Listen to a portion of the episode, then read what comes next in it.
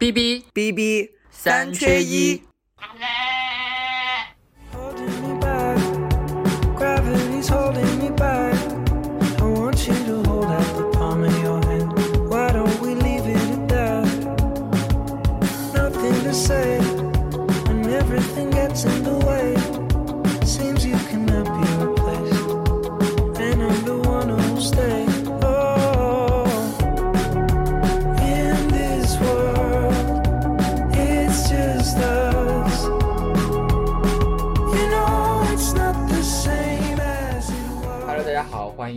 收听我们新一期的 B B 三缺一，我是主播八童。我是主播红中，哎呦，这一期节目真的是本来早就要录了啊！今天这一期呢是一个年终的总结。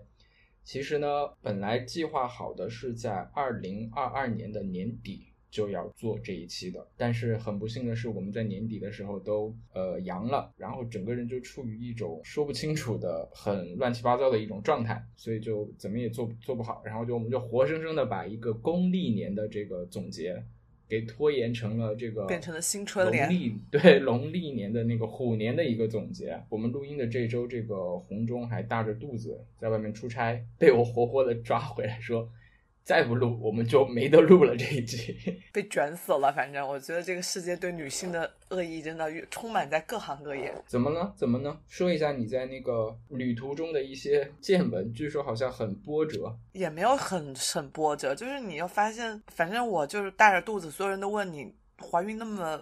久了，怎么你老板还要让你出差？我说我老板根本没有把我当成一个孕妇，甚至没有把我当成一个女性。对呀、你的老板简直就是血汗工厂。哎，资本家吧，我也只能说，反正这一年就就这么就过去了。我们先很那个老套、很俗气的用一个词来总结一下这个过去的这个虎年吧。你会选一个什么样的词？哇，我想了好久，直到那个昨天应该是我们今年最后一天的工作日了。我在出租上想了，我觉得今年的感觉，我觉得就是恍惚，过了跟没过一样。我根本不记得我今年做了什么，干了什么，看了什么。就是就这样一年就过了，我也不知道这一年到底发生了什么。然后就是你一算，今年也算是一个年底发生了个大变化嘛。三年前都在风控，然后隔离，然后到猝不及防，今年突然年底放开了，然后发现大家都在努力适应这些年的生活。所以这一年呢，也发生了很多荒谬的事儿，很多事儿呢，我们也不好太明说。那但是，嗯大家都靠一些自己的一些渠道，对一些书籍啊、电影啊，包括我们今天开看了冬天的世界杯，然后我觉得一些无关紧要的生活的小趣味，在给自己一些生活一些启发。然后我我觉得，哎呀，就你让我总结今天，我真的我觉得是懵，真的是恍恍惚惚的一年。然后后面到年底，我也不知道我是不是新冠后遗症了，然后就感觉这个中年人的体这种体弱多病的身躯，在这个新冠以后，就整个体力也不支，记性也不太好，然后就。觉得很恍惚，反正，然后本来说要跟八筒一块跨年来录这期节目的，结果他更弱，他他他病完以后，感觉他已经摸鱼了一个月了，我感觉，所以我也不知道他今年怎么过的。那你如果要用一个词来总结你今年是啥呀？摸鱼我？我我我非常强烈的感觉，就是我阳康以后，我转阴了以后，整个人反正就感觉是提起来那口气已经泄掉了，整个就特别，我干什么我都没有，我都没有心思，都没有心情，然后干什么都是好。我今天，比如说我今天要看这个书，让我翻两页，哎呀，好累呀。然后做什么事情也是做着做着，哎呀，好累呀，就算了吧，不要太为难自己，我怕我的心肌炎。就活着就好是吧？所以现在有借口了，我觉得新冠也给了大家很多借口。对，我觉得是给了大家借口了。然后我要用一个词来总结这一年的话，我觉得就是卡，就是卡夫卡的那个卡。我觉得整个这一年，我觉得从不仅不仅是个人，还有整个世界、整个外外界都是被卡住的一年，就特别特别的特别特别的卡，做什么事情都卡。像你看，我从今年呃去年过年过完年回来，回到深圳以后。然后，呃，这边的那个疫情就起来了，然后就每天就开始做核酸，真的就是人家说那个北京是什么都来着？你看，你看我这个脑子，北京是首都，北京是什么都？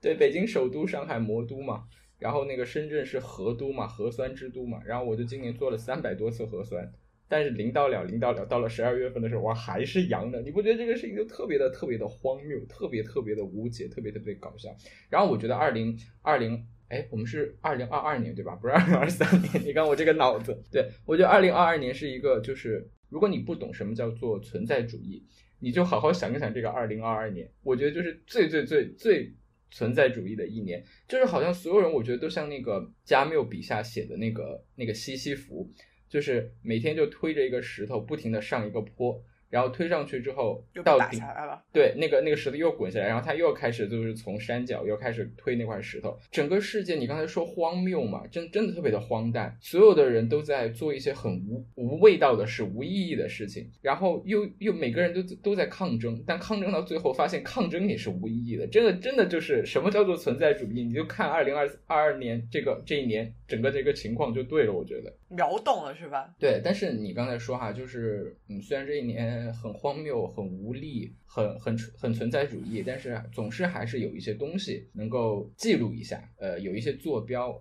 回回过头去看的时候，哎，其实这一年还是看了一些书，看了一些不一样的东西，有一些不一样的感悟，对吧？像你刚才说那个，这么多年来第一次，有史以来第一次在冬天看了一一届的世界杯，这是挺荒谬、挺搞笑的一件事情。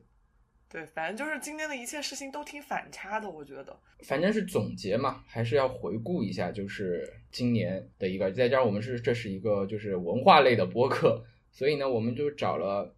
各自我们在过去的这一年，嗯，看过的一些东西和一些感受，就选了一下，就可能可能会用一两部电影、一本书，然后一个惊喜和一个遗憾来做今年的这个总结。我们就先说电影吧，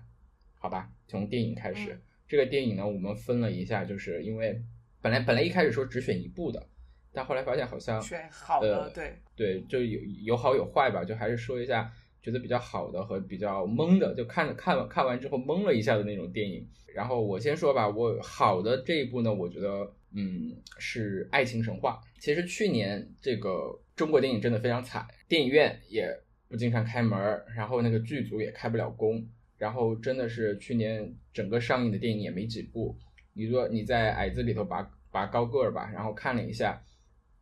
什么 你真的有点卡。我真的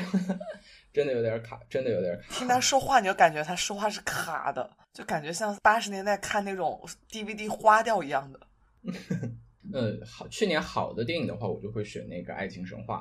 其实去年整个呃华语电影没有多少部，然后什么电影院也开不了，也不能开门，然后剧组也开不了工，也没什么好电影上映。但是呢，在年初吧，其实《爱情神话是》呃上一年前年的年底上映的，然后也算在这个二零二二年的这个电影里头吧，因为它后来就是跨了跨跨了一个这个新年新年档期。然后这部电影是让我看了之后，我觉得哎比较眼前一亮，觉得有一点这种不一样的这种感觉啊，就是可能很多人都已经看过了，他这个电影的故事非常的简单，就是一帮这个有钱有闲的这个上海中年人在一起谈恋爱的这个小资情调，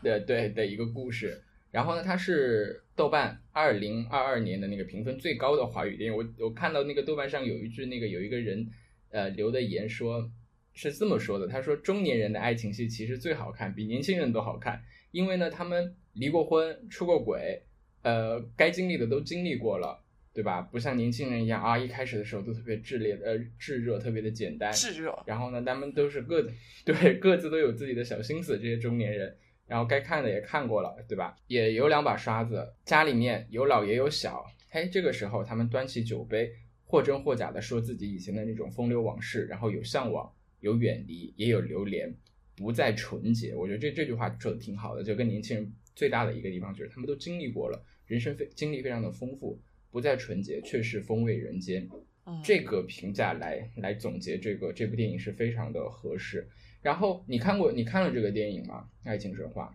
我看了，我在家看的，电影院都没去。我也是在家看的。那个电影院我那天去买票，然后就买不到，我最后就买了那个呃朱一龙演的那个什么《穿过寒冬去拥抱你》。啊，对，那个我也看到有 B 站有 UP 主推荐过，说朱一龙的演技还挺好的。然后后来我就在家里面看了这个《爱情神话》，然后我觉得，哎呀，我因为我在上海读的大学嘛，但是呢，我是在我们学校是在郊区，在松江。就其实离那个电影里面那个到处都是梧桐树的那个上海是挺远的，但是这整个看上去，他把上海拍的非常的精致，然后非常的像欧洲，它是感觉是一种就是我们现在主流叙事以外的那样一个，就是你看到的外滩那些高楼大厦的那个上那个那个画面场景之外的一个上海，非常的有情调，非常的悠闲。情调，对，这个这个真的是那那那个感觉是中国你找不出第二个城市。然后这个导演真的还有这帮演员真的是很准确的把握到了上海的那种调调。很安静的，对那个调调很很很舒服。然后还有一个是里面的这些人，除了他们那个那个中年人徐峥啊，他们的头发都快掉没了的那些那些中年人谈恋爱的时候的那种千回百转，然后各种猜那那那些小心思哈，然后尤其那个还有那个 Gloria，就是倪虹洁演的那个角色，啊，我超喜欢那个角色，真的吗？你超喜欢他？真？的，我很喜欢他，我你说一说。就是特别喜，我觉得他就是特别有女人味。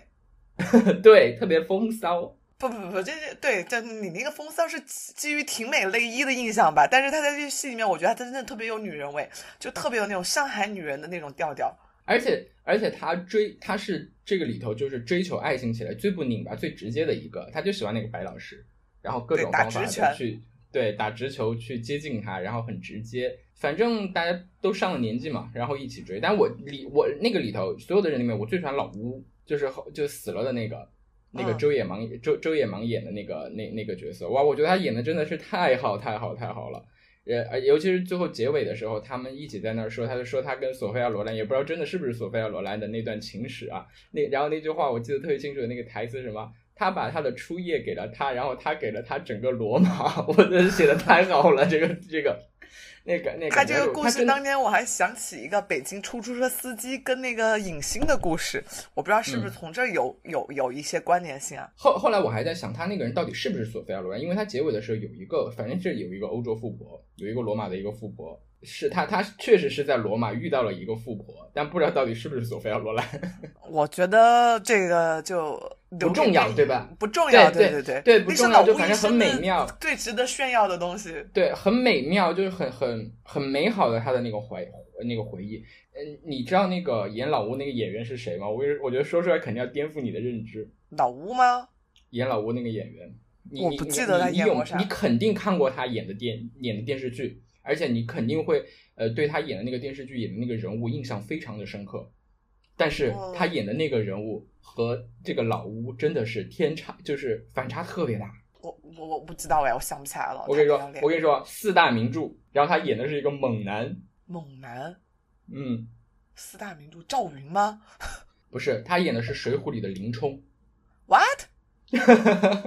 不是吧？我我我我是的想想，野芒，周野芒，豹子头林冲就是他演的。啊，天呐，长变样了，感觉。你你对不对？哦他在那个好像能看出来，能看出来。他在他在《水浒》里头那种就是武功高强，然后特别阳刚，哎，但是呢，人家是个上，人家是个上海人，然后演起这种上海的这种老克拉的这种老先生，哎呦，那个那个腔调，那种那种有一小小的有一点娘，然后有一点迂腐的，有一点啊，弯对，酸的那种感觉。那种感觉真的 是我就觉得他把把握的把握的特别好，演的太好了。然后他也得了金鸡奖的提名嘛。哎，对，说到说到这个金鸡奖的提名，我觉得去年那个金鸡奖的那个那个提名名单是让我惊讶了一下。他说：“哦哟，这些就我们总以为好像金鸡奖是挺主流的、挺主旋律的。”然后一看，哎，提名名单里面出现了这个《爱情神话》，而且周野芒还得了最佳男配角的提名。哎，你看，还是觉得这些评委们啊，可能在有很还是多时候是有点眼光的啊。是懂行的，只不过有的受到很多限制吧。而且今年金鸡奖的最佳女主角不是奚美娟嘛？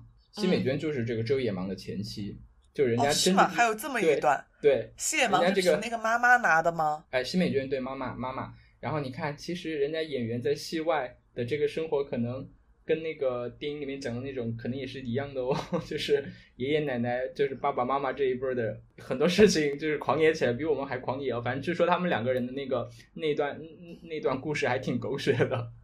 就是爱情在哪一代人里面都是一样的。但野芒，我真的觉得他这在这部电影里面特别牛逼，而且他还演话剧、演配音嘛。然后你会发现，其实中国不是没有好演员，然后但是呢，像周野芒他们这样的这种好演员，可能在商业价值上就没有像那些明星那么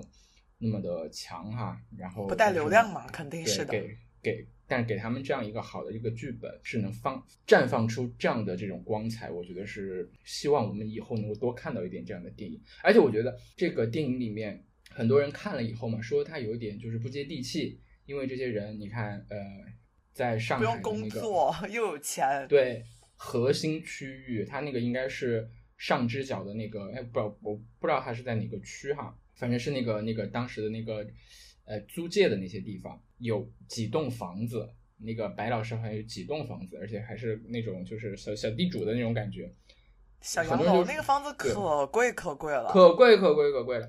这种感觉就是说这个电影有一点不接地气嘛。呃，普通老百姓哪有哪哪过得起这样的生活哈？说像他们这样去有钱有闲去谈恋爱，但是我觉得恰恰呢，它反它可能是展现出了一种像中国人在物质富足之后会想什么、会做什么、会干什么。你我就觉得他们里面所有的人都不焦虑，而且特别真实，特别的当下，每天想的事情就是我怎么样让我这一天过得开心。然后很可能大家呃纠结的一些事情都是那个很小的，我哎哎印象特别深刻是那个修鞋的那个那个师傅，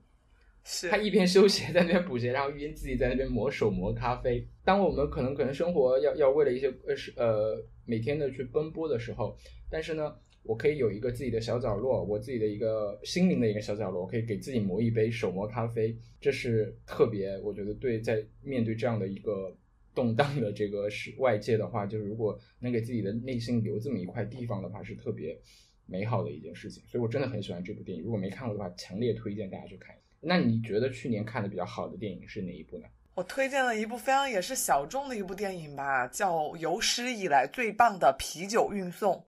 特别长啊。你再说一遍。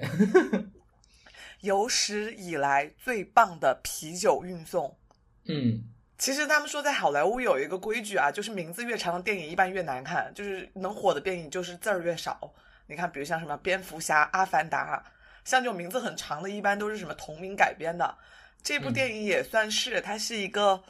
呃同名纪实小说改编，然后导演是那个绿皮书的那个导演导的。嗯它其实就是一个商反战的商业电影。嗯然后呢，我为什么会推荐这部电影，也是因为就像您刚刚那个八童说，人要给自己一个小角落嘛，也就是因为这三年我们的生活确实是真的，我觉得我都没办法用一个词来形容的情况下，感觉乱糟糟的时候，我们就开始给自己生活找乐子。然后我就跟我室友开始在家自己我们做那个开始做家酿啤酒，因为要做啤酒。对自己酿啤酒，然后我们就了解到，然后在酿啤酒的过程中，我们就看了很多关于啤酒的书啊、文化呀、一些背景的东西。当今年这个时候出现的这一部什么啤酒电影的时候，哎，立马就加入了我的观影清单。这个这个电影是新片吗？是今年上映的吗？对，今年的新片，嗯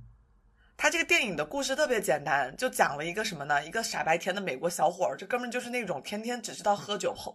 喝酒，然后不干正事儿的一哥们儿。然后他在那个一时兴起，他就搞了一一箱子的那个南带啤酒，要奔到越南前线，当时正在那个越战，说要去慰问他自己的柳隔壁邻居上战场的兄弟们。然后当他躲在那些个那个炮火的横飞的战壕里面，大家看着这个小伙哐掏出一瓶啤酒的时候，就是又懵逼的同时，又还是热情的招待着这个远道而来的这个主角。所以这个电影就是跟很多那种它的本质倒是也没有说要反战要怎么样，但是他就是通过男主的这个视角，用他自己的行动，从一开始他在国内支持着这些要打仗的人，直到他去到前线。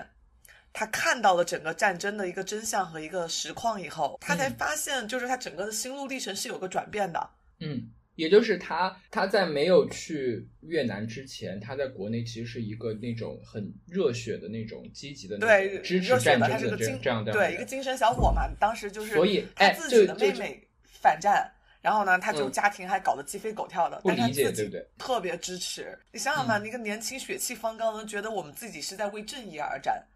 这个事嗯情为什么我觉得也非常想要今年来在这里作为今年推荐？我觉得也是跟今年很重要的一个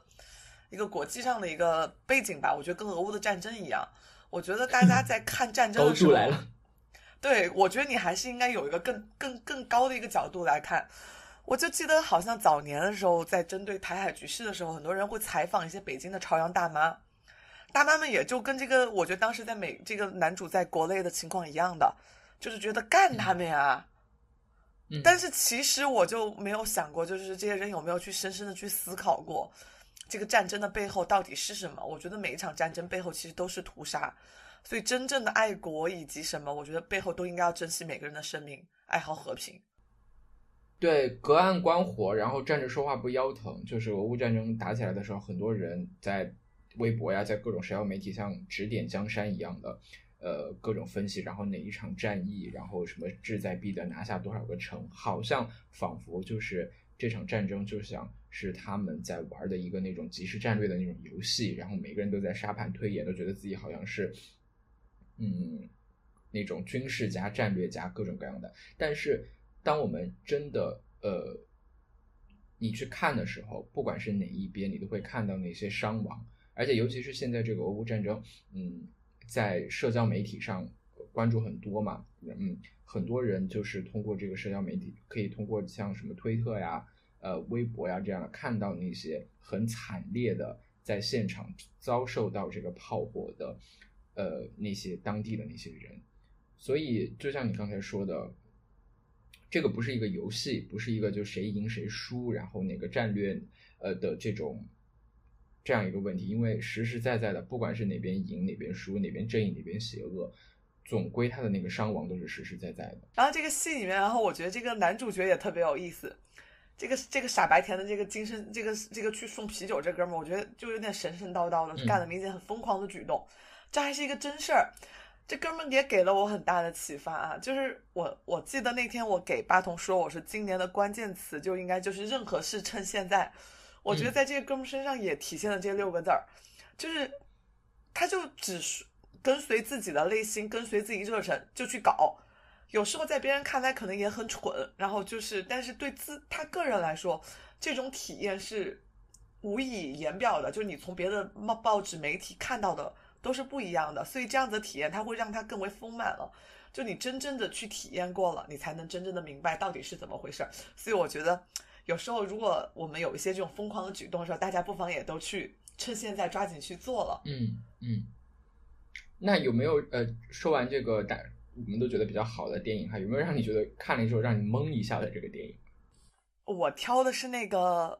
《瞬息全宇宙》，哦、刚刚那个杨紫琼，对对不是还请那个戏拿了那个影后嘛？对，但这个戏呢，我看的时候我觉得还行，但是看完以后，我可能也不知道是被带进去了，还是我有点懵懵的。然后我晚上做梦，嗯，梦着呢，我可能也在做这个宇宙穿越和降谱，然后我就 晚上就就被吓到了，然后我就把我的室友抓脸上抓了很大一道口子，嗯、然后然后他他把我自己和他都吓醒了，他说你在干嘛？嗯、我说我在宇宙降谱，他就懵了，你在干嘛呀？对这个电影当时出来的时候，刚刚在那个流媒体上线的时候，哇，各种刷屏，但是呢。呃，美国人特别特别喜欢，外国人特别特别喜欢，但是好像很多中国人怎么有一点 get 不到他们的那个点是在哪里？就是呃，是一个非常合格、特别工整的，然后很很创新、很热闹的一个这种商业片，但是有他们说的这么好吗？而且就是他真的是可以说横扫颁奖季啊，尤其杨紫琼跟那个关继威。然后，呃，这个电影就是在美国所有的评论协会都拿了那个提名，然后杨紫琼也都是最佳女主角。她演技我觉得确实挺好的，杨紫琼就是，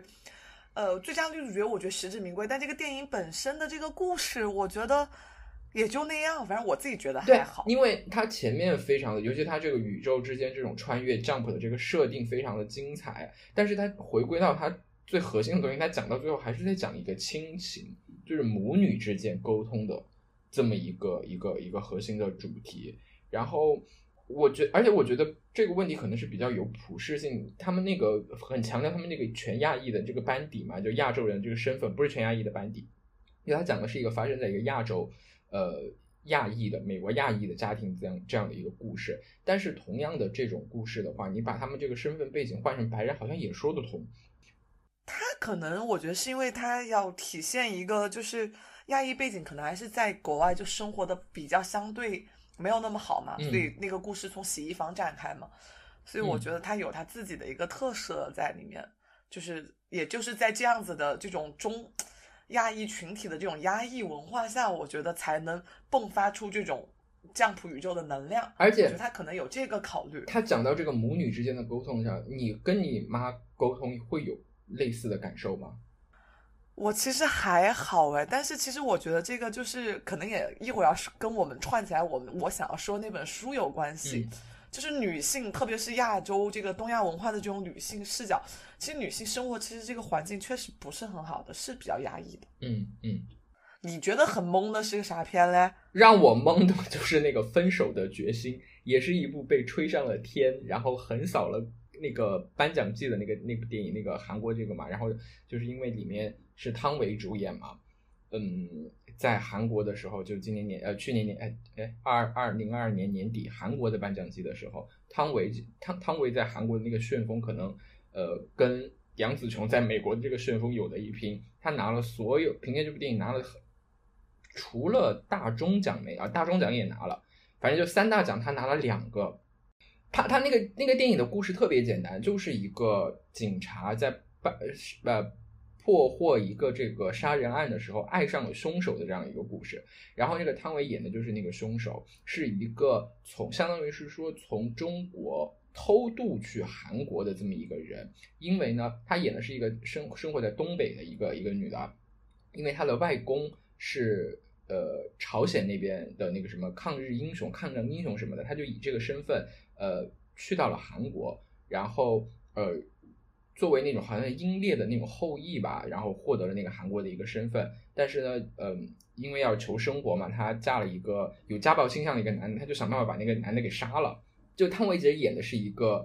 反传统的一个蛇蝎美人。就但我看完之后，我的感觉是她既不蛇蝎，也不美人在里面。我看了一点片段，我觉得美是美的，但是就汤唯，我觉得她适合，她特别适只适合一种类型的角色，就跟晚秋那种女孩，就是那种偏文艺青年一点点的那种，她要有一些那种气质在里面，所以在这个角色上，我觉得是不是对她来说，可能有一点点超过他本身气质范围了。他们说这个汤唯演戏是需要调教的嘛，就是如果碰到会调教导演的，呃，会调教演员的这个导演，他就会能迸发出光彩。就比如说演那个王佳芝，就是被李安给折磨了一遍之后演出来了。然后其实这个电影他的那个导演是朴赞玉，也是一个非常会调教的演员的那个导演。然后这个他是汤唯的超级粉丝，剧本就是量身为汤汤唯定制的。但是，哎呀，我觉得他可能就是粉丝滤镜太重了。就拍女神的时候已经迷失了自我，是吧？对，迷失了，所以我没有感受到那种灵，就像那个王佳芝的那种灵气在她的身上。而且，就我觉得你是你说汤唯只适合一种角色，而且我觉得她演在演戏的时候也经常出现一个很一个表情，就是她很深沉的，比如说坐在窗边，然后很深，好像感觉心里面很有事的，远远的望向窗外，然后会去这样撩一下头发。展现出他的那种文艺的那种范儿，那种很深沉的，我在思考一些很深深沉的这种问题。但是反正放放在这个电影上就不太对，我也说不出来哪儿不对，但就是不，哎呀别扭，然后有有至有至于会得到那么高的评价吗？我不知道。我觉得电影这个事情，就大家的，我觉得就是有自己的电影审美和品味的，就跟我觉得我们可能喜欢的电影可能会偏一个类型，但是我跟我的朋友们他们喜欢，就我不爱看那种有一些那种比较傻，有一些那种国产电影，反正就大家的喜好是完全不一样的。嗯，而韩国人实在太喜欢他了，就是他那个就又觉得他美，就韩韩国人是比较喜欢那种很，他们叫做淡颜系的那种长相。哎，我觉得她是挺美的，她绝对是能够入围我的心目中 top 五的那个最美女演员榜单的。很很奇怪耶，就是呃，很多女的欣赏不了汤唯，反而很多男的欣赏得了汤唯。哎，我很喜欢汤唯的长相，就汤唯绝对是入围我最喜欢的女演员，颜值 top 五的。她不是那种，她有种让你觉得，就我跟你说，她那身上那股气质确实是美的，但是我觉得她绝对不是蛇蝎美人。就你蛇蝎美人，可能刚刚我觉得那个叫什么，我们刚刚说那个爱情神话李红杰的气质可能更适合是一些，就是要有那种特别女人味的女人。但汤唯身上不是那样的，汤唯身上有一种就是文艺气质的调调，让你想要去神秘感。是比较独特，反正我觉得是说不上来，她是那种漂亮，不一样。反正韩国人特别喜欢她，然后香港人也特别喜欢她，你知道吗？就一般那个嗯内地的女演员啊，尤其是他们这一辈的，前几年在香港的往往都不太受待见，尤其是那个章子怡。嗯章子怡当年走红的时候，你知道在香港，香香港人也知道，我也知道你演戏演得好，呃，也知道你漂亮，但是呢，香港人，尤其香港的媒体，对章子怡那叫一个恶毒和刻薄。就当时他跟那个霍启刚、霍启山吧，那个、那个、那个恋情嘛，然后他还说他在那个成龙的那个生日 party 上，然后各种呃放得开，你知道吗？就用用词之恶毒，用态度之歹毒啊，哎呀，真的是看了之后真的是会郁闷。但是很奇怪，香港香港的媒体对汤唯特别好，没有一家那种八卦媒体说汤唯的坏话。这是这是我让我觉得很奇怪的一个事情。汤唯身上那股气质，我觉得就是她的保护色，她有种能激发别人的怜悯情绪的那种感觉，所以我觉得男人可能会想要去，所以你为什么说男生喜欢她长相多？嗯我觉得可能也有这种感觉，就她那个表现不会让你会觉得那么的硬，那么的有让你觉得那么的没有欲望有棱角，对，没有那么有欲望。就章子怡就是个传统的大美人了。嗯，章子怡就是满脸都写满了欲望，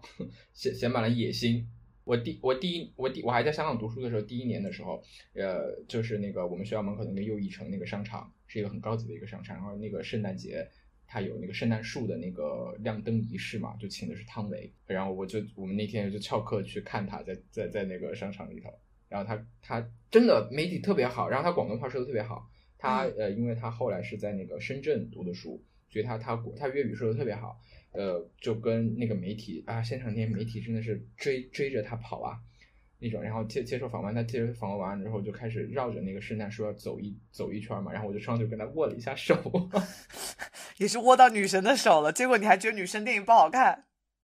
但是这个电影我真的没有 get 到，我真的没有 get 到，就他之前的嗯，就有点尬。我也不是说你演的不好，就有点像那个演那个黄金时代的时候，他演那个萧红，我也不是说你演的不好，但是我就觉得怪怪的。我有看一个那个 B 站点评，有说这部戏的什么导演在处理里很多光影啊，什么一些这种非常有讲究的电影手法上也很很不错啊、大家如果感兴趣，也可以自己去搜来看一下啊。这个我觉得有更专业的朋友评论的可能会比我们更好，我们就是主观感受，纯属我们自己的喜好。从其他技术层面，我觉得这个电影就是朴朴赞玉的那个电影里面的那种，就他一贯的水准，包括他的呃影像叙事，还有他那个音乐，他他特别喜欢用小提琴配乐，然后配的特别特别的好。但是他整体的这个剧情跟哎呀，就是反正说不出来哪里让我觉得不舒服，很奇怪。他之前还拍过一部类似的一个电影，就是那个《亲切的金子》啊那个还不错是李英爱演的。对，那个也是，就就李英爱也是一个这样很有那个呃很亲和力，很有亲和力，然后很有国民度的那种大长今氧气美，对氧气美女，然后他就让她去演了一个呃被奸人所害，被一个色魔所害，然后去坐了十几年牢的这么一个女人，然后出来之后要很。就整个改变李英爱之前那种很和善、很亲民的那种形象，去演一个就是很歹毒的复仇的这样这么一个女的。然后那部电影的那个冲击感就特别特别特别的强。那也是同样的导演，哎，也是好像感觉也是差不多那种那款的那个演员哈，但真的就不知道这个分手的决心为什么让我看着这么这么难受。当当时就还呃很多媒体还吹这个汤唯在这部电影里面的演技嘛，还说她有可能有可能会得奥斯卡提名。因为那个《寄生虫》拿了奥斯卡最佳影片奖了以后呢，就每年好像韩国韩国韩影在呃美国好像还挺受待见的。然后那个他们制片公司就给他砸砸了重金，不管在戛纳电影节也好，然后在美国那个这个颁奖季的时候也开始各种公关、各种宣传。所以呢，就很多人就预测说他可能哎是他可能会得奥斯卡提名啊。那当当时我还想，那那今年的奥斯卡会不会有个盛况，就是两个亚洲亚裔的？这个这个演员女演员得提名，但好像现在看下来那个水花也不大。嗯，嗯，她只得了那个金球奖也没得嘛，最佳影片也没得，叫最佳外语片。它不太像奥斯卡传统喜欢的电影，至少我的感觉像。它跟那个不太像那个寄生虫那个感觉也不像。对《寄生虫》那个本子本身也很精彩，而且非常符合欧美人对亚洲的一些，我觉得有种固有思维的喜欢的模式上。嗯，对，你们都很惨，反正很很很奇怪。这个这个电影真是让我今年看的很懵的。然后那个《瞬息全宇宙》也是，我知道你好，但是有那么好吗？不知道。是对，是那感觉，就是我觉得还不错。然后里面有些梗，有些笑梗是让你会笑，但是也没有觉得能到就是，就总觉得它在一个中间地带。可能是不是还是有那个文化上的一些差异？毕竟虽然他说的是呃亚裔在在在美国亚亚洲人生活的那个故事，但是可能我们没有经过在那种那种我那种生活环境里面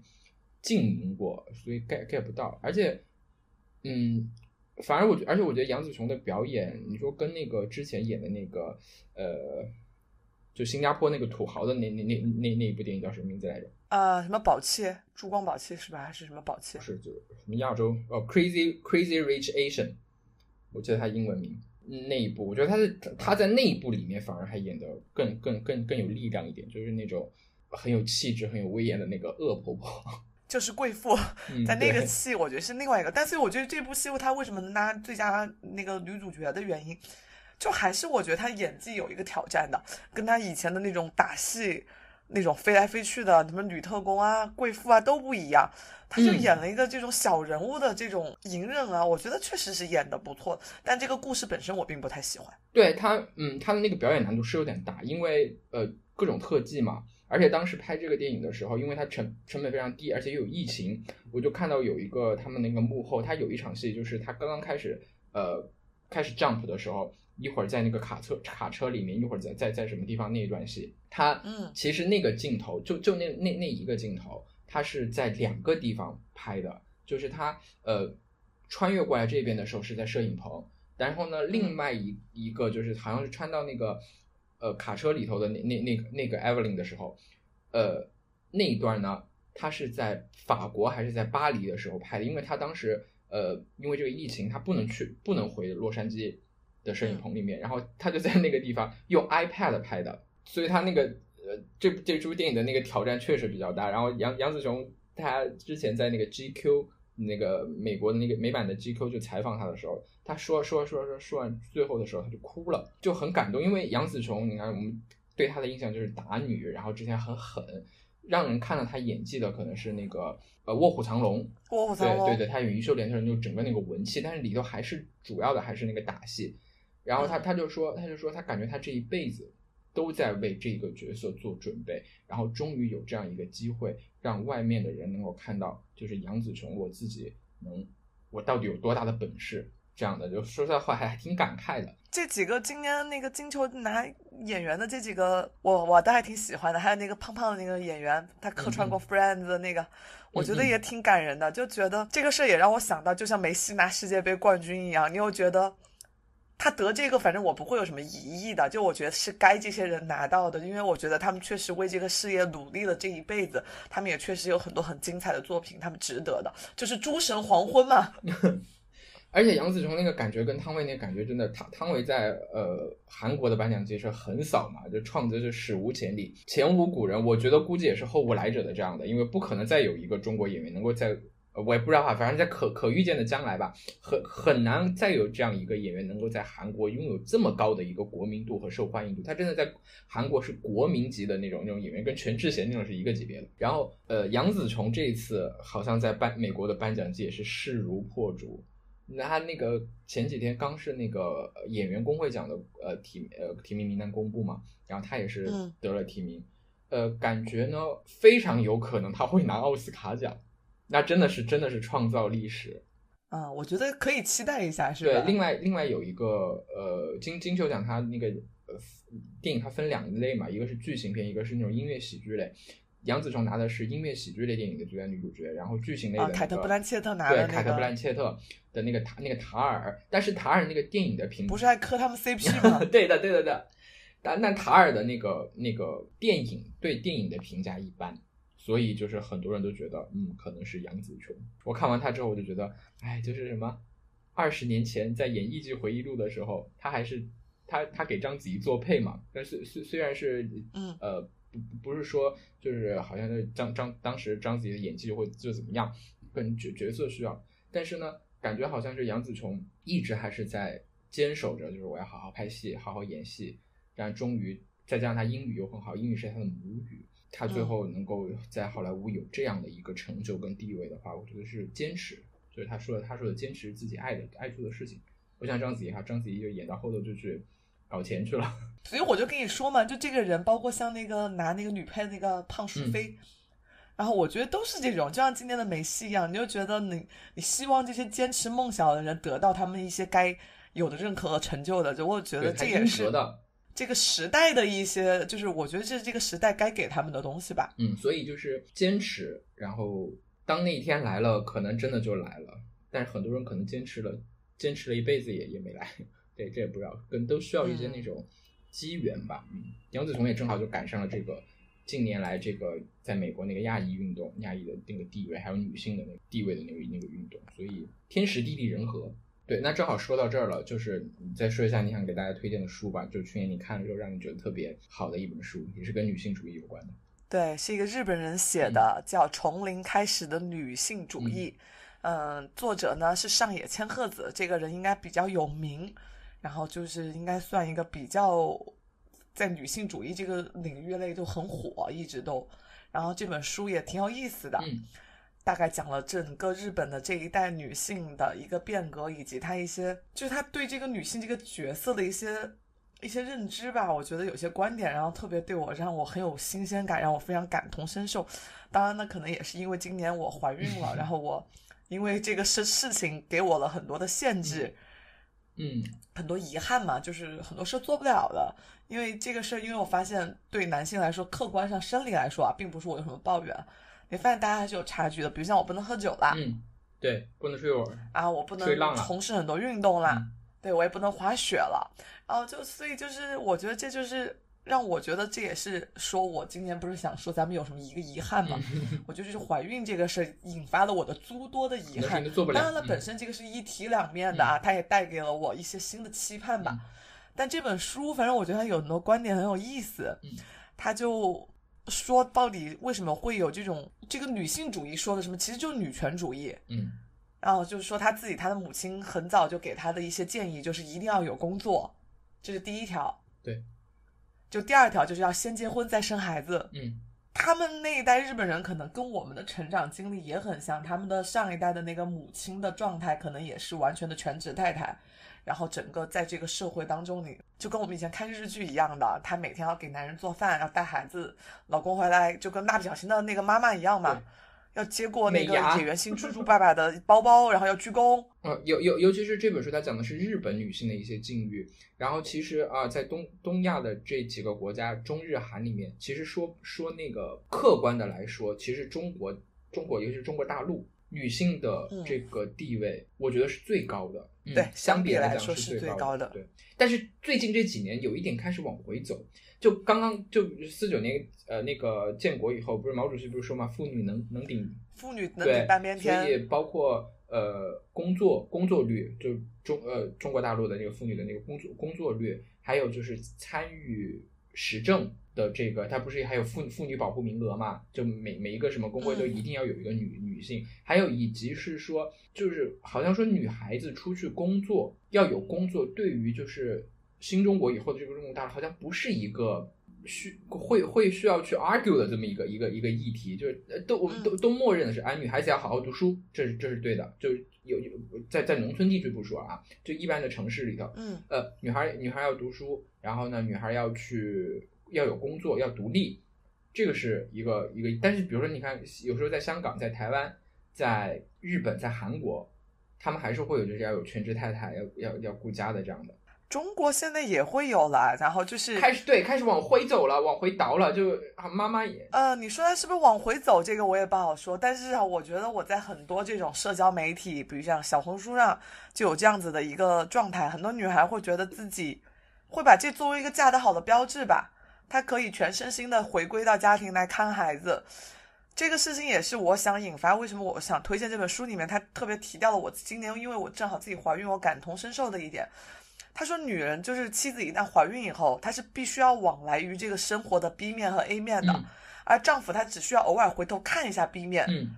然后实际他能一直待在 A 面，所以孩子出生以后呢，那妻子就必须始终留在 B 面。那如果这个时候丈夫他不转过来往 B 面和 A 面的话，事情就会非常糟糕。嗯然后这个时候就是男人偶尔，比如像他帮了女人做一个，他才换了个纸尿裤，或者是来哇，呃觉得你是模范爸爸。宝宝睡觉一样，觉得自己很了不起。但是这些事情是女女女性妈妈的日常。对，然后很多男性会觉得这是他们并非是恶意啊，我也能理解。但是这种思维模式其实会让很多家庭以及我自己本来处理的很多案件，它会成为家庭矛盾非常重要的一些原因。觉得需要大家去把这些问题都协调解决好的本质，就是男人就不要说什么生而为男，我很抱歉，这个观念是一定要把它丢弃掉的。所以我想去推这个书，无论是给男性和女性，我都觉得大家应该彻底作为的保有这种对女性足够尊重的权利，就是这样子。而且，呃，很多现在的私立的学校，就像在香港的那种那种好的那些学校，他们反而就是支持很，或者是说所有的那个政策都是鼓励全职妈妈的，都都会觉得全职妈妈的话，这个小孩的那个整个的这个受到的那个教育啊，或者有有一个妈妈来全身心的照顾他，会对这个小孩会比较好，这是一种变相的去鼓励这个女性。对吧？就是把它绑定在这个家庭上，而但是其实就是之前我们说的那个电影，像那个塔尔，还有那个瞬息，呃，不不，那个对，呃，瞬息全宇宙里面的这个女性，女性在很多的那个领域跟场合是有有有很大的能量的，但是这个这社会的那种政策好像是慢慢的都都要把那个让让这个女性绑定在这个家庭上，而且像刚才你说的嘛，就是男性偶尔哎看一下 B 面就觉得很了不起了。但那个那个是妈妈的日常啊，对，所以就是就看完以后，你真的会觉得哇，这真的，我觉得就应该给到女性那么多尊重，并不是因为什么，而是因为她真的承担了太多的责任和义务了。而所以真的是男女就永远没有办法平等，这生理决定的。如果真正要做男女平等的那一天，就是男人也要也要生孩子的那一天。对，因为而且本质，我觉得很多，这也不说，呃，我觉得它也是一个相对平等吧，就希望就是大家能给到更多的关注，就不要觉得谁做什么都是一个理所应当的事儿。我觉得这也是一样的。当然呢，女性也客观上也看得到一些社会上的一些男性压力，但是本身这个社会从那个打猎开始嘛，不都男人出去打猎，女人回来摘果子吗？对。所以它是有社会分工的，但是有些社会分工是希望在现代这个社会，大家这种分工没有那么绝对明确的情况下，大家呢有更多的就是更多的去协助吧，然后在遇到问题的时候，不要就只是丢给一方，然后要尽可能去解决掉它。嗯，很多事情不是理所理所应当，尤其是现在，呃，大家可以可能找一些更或或或者或或者说这么说吧，我觉得就是现在这种感觉，是不是我们正处在一个。新的一个社会形态形成之前的那种混乱期，就是那种价值观是乱的，就呃传统的和新的都都还在抗争，然后没有找到那个相对比较稳定和谐的那种状态，是不是？哎，以后当开始接受，就是男男男男性也要呃很要要要去顾家，然后反而顾家的男人，就社会上不会对他有什么呃偏见，就觉得这个男的没本事啊或者怎么样的时候，那那个时候。应该的那样一个一个社会社会的时候，可能会更好一点。就我觉得我们是不是就处在一个应该是有一个变革新的一个，就是像我北欧国家就是这样子，所以我觉得它可能需要一个发展吧。就当经济怎么和以及社会整个水平都已经达到一定水平以后，人们的认知整体的这个家庭对还还需要提升的时候，对，其实我是一个坚定的就是女权女权主义的那个男的，因为我觉得就是呃支持女权发扬女权就是对。就是你尊重男女的，就是尊重尊重尊重男的，因为其实很多那种那种刻板印象嘛，对不对？就是呃，男的要赚钱，要养家，要要要怎么样的？其实女的也可以出去赚钱，女的也可以去养家。我也是呀，我也想在家里面貌美如花，美美的，然后女的你去外面赚钱，那也挺好的，对不对？我能看到八筒的这个求生欲啊，你这个这个表态，感觉是你的明年的某些宣言啊。我可以的，我非常的女支持女权啊，我是一个非常好的 nice 的男性啊。哎，那你说说你今天想给大家推荐的书，以及你的遗憾？可能不叫推荐吧，就是我去年看看的书，呃，里面我觉得就让我萌生了一个很大胆的想法的一本书，就是我当三月份在风控的时候，我看了《尘埃落定》，就是阿来写的那本讲呃康巴藏族的那个那本小说，就很经典的矛盾矛盾文学奖获奖的一个作品。对，然后看了之后，呃，故事肯定大家都知道，就讲的是末代土司的这个。这样，他们家的那个家族由盛转衰，然后呃，整个到了最后，呃，国共内战结束以后，然后整个西藏和平解放，然后整个土司制度分崩瓦解，他们家的那个官债啊，他为什么这部这本这本小说名字要要叫尘埃落定？他其实取的是他在小说结尾的一个场景，就是那个主角那个傻子，那个康巴藏那边的那个解放，然后他们一一路带着他们往西藏往拉萨那边去的时候。的那个途中，他骑着马，然后走在路上回望那个他们家以前的那个地方，就是看到炮火之后，他家以前特别雄伟的那个土司官寨，呃，彻底成为了嗯废墟，整个土司的制度和一个老那个就是延续了几千年的一个就是呃时代时代藏族的这样一个那些东西吧，讲讲不出来的一些一些东西，就随着这个在炮火面前，然后慢慢的尘埃落定，成为了真正的历史。它这个名字是这么来的。但是后来这个呃小时候不是拍过电视剧嘛，拍过电视剧，然后可能对我看过电视剧，很小的时候跟我爸一块看的。结结结局被魔改了，因为可能因为少数民族一个政策，它不能就是说好像，呃，西藏解放的时候不能，嗯，对对这个传统的这个土司制度一个冲击嘛。它的那个结结尾的时候，嗯就是这个他们家这个官呃，他们家这个棺材被很完整的保保存了下来，成为了历史文物。然后呃，若干若干年以后，这个土司的这个 大家还能去参观这个对他自己的时候，还回到他以前的那个家去参观，哎，就是什么什么玩意儿。然后我看完这我看完这个小说以后呢，呃，我就想着说，我我想去康定，想去康康巴藏那个地方玩儿。然后我当时还问了你说你嗯你有没有去过那个康定嘛？康巴藏，我问过你的。嗯我说要不要不我们去反正你说你不去。然后我就我就问我妹，我说你去过那个康定康巴藏那边没有？她说去过。然后我说我好我好想去，我看着这个尘埃落定之后，我好想好想去。我妹说啊，那那我们就去西藏吧，我们就去转山吧。我一听哦好，那我们就去转山吧。在三月份的时候，我们之之前之前也也说过嘛，说说旅行那一期的时候也说过，定好了行程和向导定好导了行程和向导，真的哇，我超级期待啊，非常非常非常的期待。当当时我们录那个时候是，哦，对，已已经已经说了那个那那个时候是西藏疫情，但是国庆，那是国庆节了。哦国国庆国庆，啊，我这个脑子我真是国庆节我们读游记，因为国庆节你应该是国庆前就想去吧？就想国庆的时候去，哦，对就是应该你是一个十五天的行程，我记得还蛮久的。反正计划都计划好了，呃，那种各种期待啊，反正最后就因为这个混账的疫情，就哪儿都去不了了，西藏也去不了了，哎，就是最大最大的遗憾。然后在现在啊，那想到说，那今年去呗，对吧？二零二二零二三年去呗。嗯但是后来又因为这个新冠得得了这个被阳了以后，我觉得我这个新冠肺我是真经不起折腾的。是吧？不敢去高原了，一会儿缺氧就就担心我自己就就可能去到拉萨都都那个，你你让我再去那个海拔那么高的地方绕绕这么一圈，我觉得我都会交代在那儿，那只能等到二零二四年吧，看看二零二四年的又是个，但你你也不知道那个时候会有什么幺蛾子，对吧？真的就像之前说的，越长大越发现很多事情，哎，想到要去做，那就当下马上就去做吧，因为意外跟明天你永远不知道哪一个先来。趁现在，对，就是这句话就是一句顶一万句，我们那天说的。真的，真的，今年回回回到那个今那个今年，今年最大的感受就是，你做什么事情一定就是趁现在，想到了你就去做，不要有任何犹豫，因为真的这是这个不确定性太多了，现在这个时这个这个时代，三年过来，反正大家最多的感触就这样，能活着就不错了。有什么想做就做。然后，尤其在最近，我听了很多人的这种离开。嗯，然后那天早上特别逗，我在跟巴东聊天，前一天晚上，他就一直没聊着聊着人就不见了。第二天早上我就很紧张，我说你人呢？他跟我说他在停车，我说哦哦，我有点担心，毕竟你是个独居人。然后我就给他讲了我最近听到的一个朋友，也是八八年很年轻，突然就是半夜人就没了的故事，我就给他讲了这个事情。然后我就反正我觉得这些年就让真的大家就好好活着就挺好的。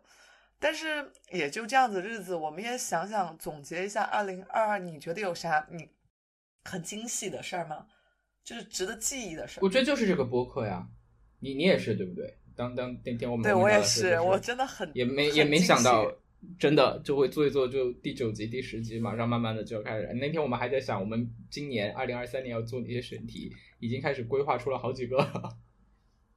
对想着想着，可能明年我们播客就能上市的时候，就还挺高对，就兴的。我我一直开玩笑说这种，惊喜就觉得，哎呀，在一个哎，而且这个这个事事情，这个事情也真的是二零二三、二零二二年的时候，就是想到做那就去做吧，对不对？对，一想一想到去，一想到说，那么就录录一集，然后当时什么录音设备也没有，那就开开着就就用腾讯会议录的腾讯会议录的，然后反正什么都是现学。那个虽然这个音频剪辑我之前学过，然后很反正也也十几年了，也忘得差不多了，又现剪回来，慢慢一点一点一点一点弄，一点一点的完善吧。对，然后那个我们的第一个 logo 还是找一个朋友他媳妇儿帮我们做的，然后嗯朋友的媳妇儿都没有都不知道什么是播客，我就跟他说我要一个方的小块块，要怎么怎么着。然后我觉得，哎呀，反正就是一当天我记得说完定完名字，我很当天当天晚上就给好了，发了这个就之，前那个老的那对，，然后我觉得就是这。样子。而且我觉得二还二零二二年还有一个就是感受就特别寡淡，然后这个播客就感觉是这给这个，我觉得是在这个寡淡的生活里面唯一的一个亮点，值得去期待的一些东西。那就再说一下期待呗，你现在想一想，二零二三年以及这个兔年，准确一点吧，说兔年你有什么期待？啊生孩子吧生孩子顺利，不他不要弄得我太疼了。这好像菲比给那个宝宝说的呀，你们要轻轻的对我。对，这是应该是最大你最大的期待。到时候我会，就是我还得给我们定选题的时候，我给巴总说，我说今年我一定要给大家聊一个，就是这个生孩子后的这种感想，一定要聊聊这个过程当中自己的一些很多心路历程。嗯嗯，很期待。到时候我们还可以再把我们那个朋友，就是就生生完孩子之后掉头发快掉掉光的那个朋友，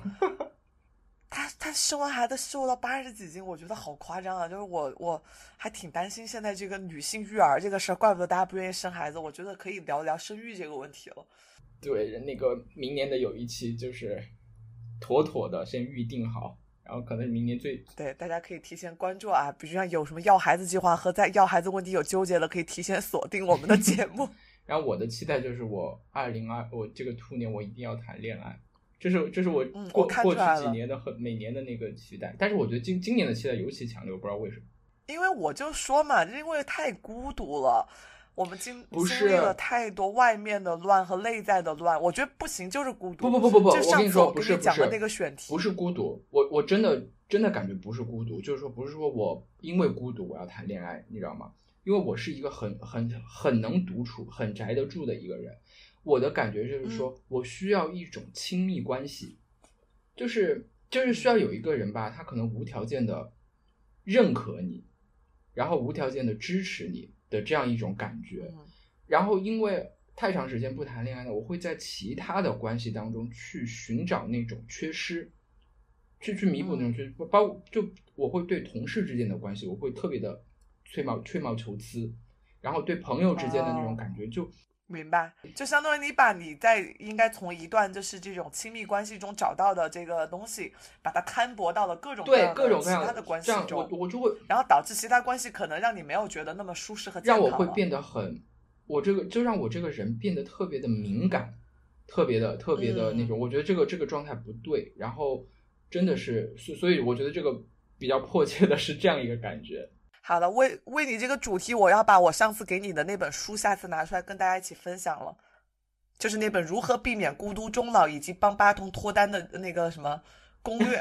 那本书的主主旨就是这个目标，真的非常具体。那天我还把这本书推荐给了我的单位一个年轻的小同事，嗯他觉得里面的很多方法非常有用，所以我也希望我们下次分享的时候你也能跟着学起来，能够帮助你实现你的干兔年目标。又又又又有一期的选题了，现在就已经有两期了。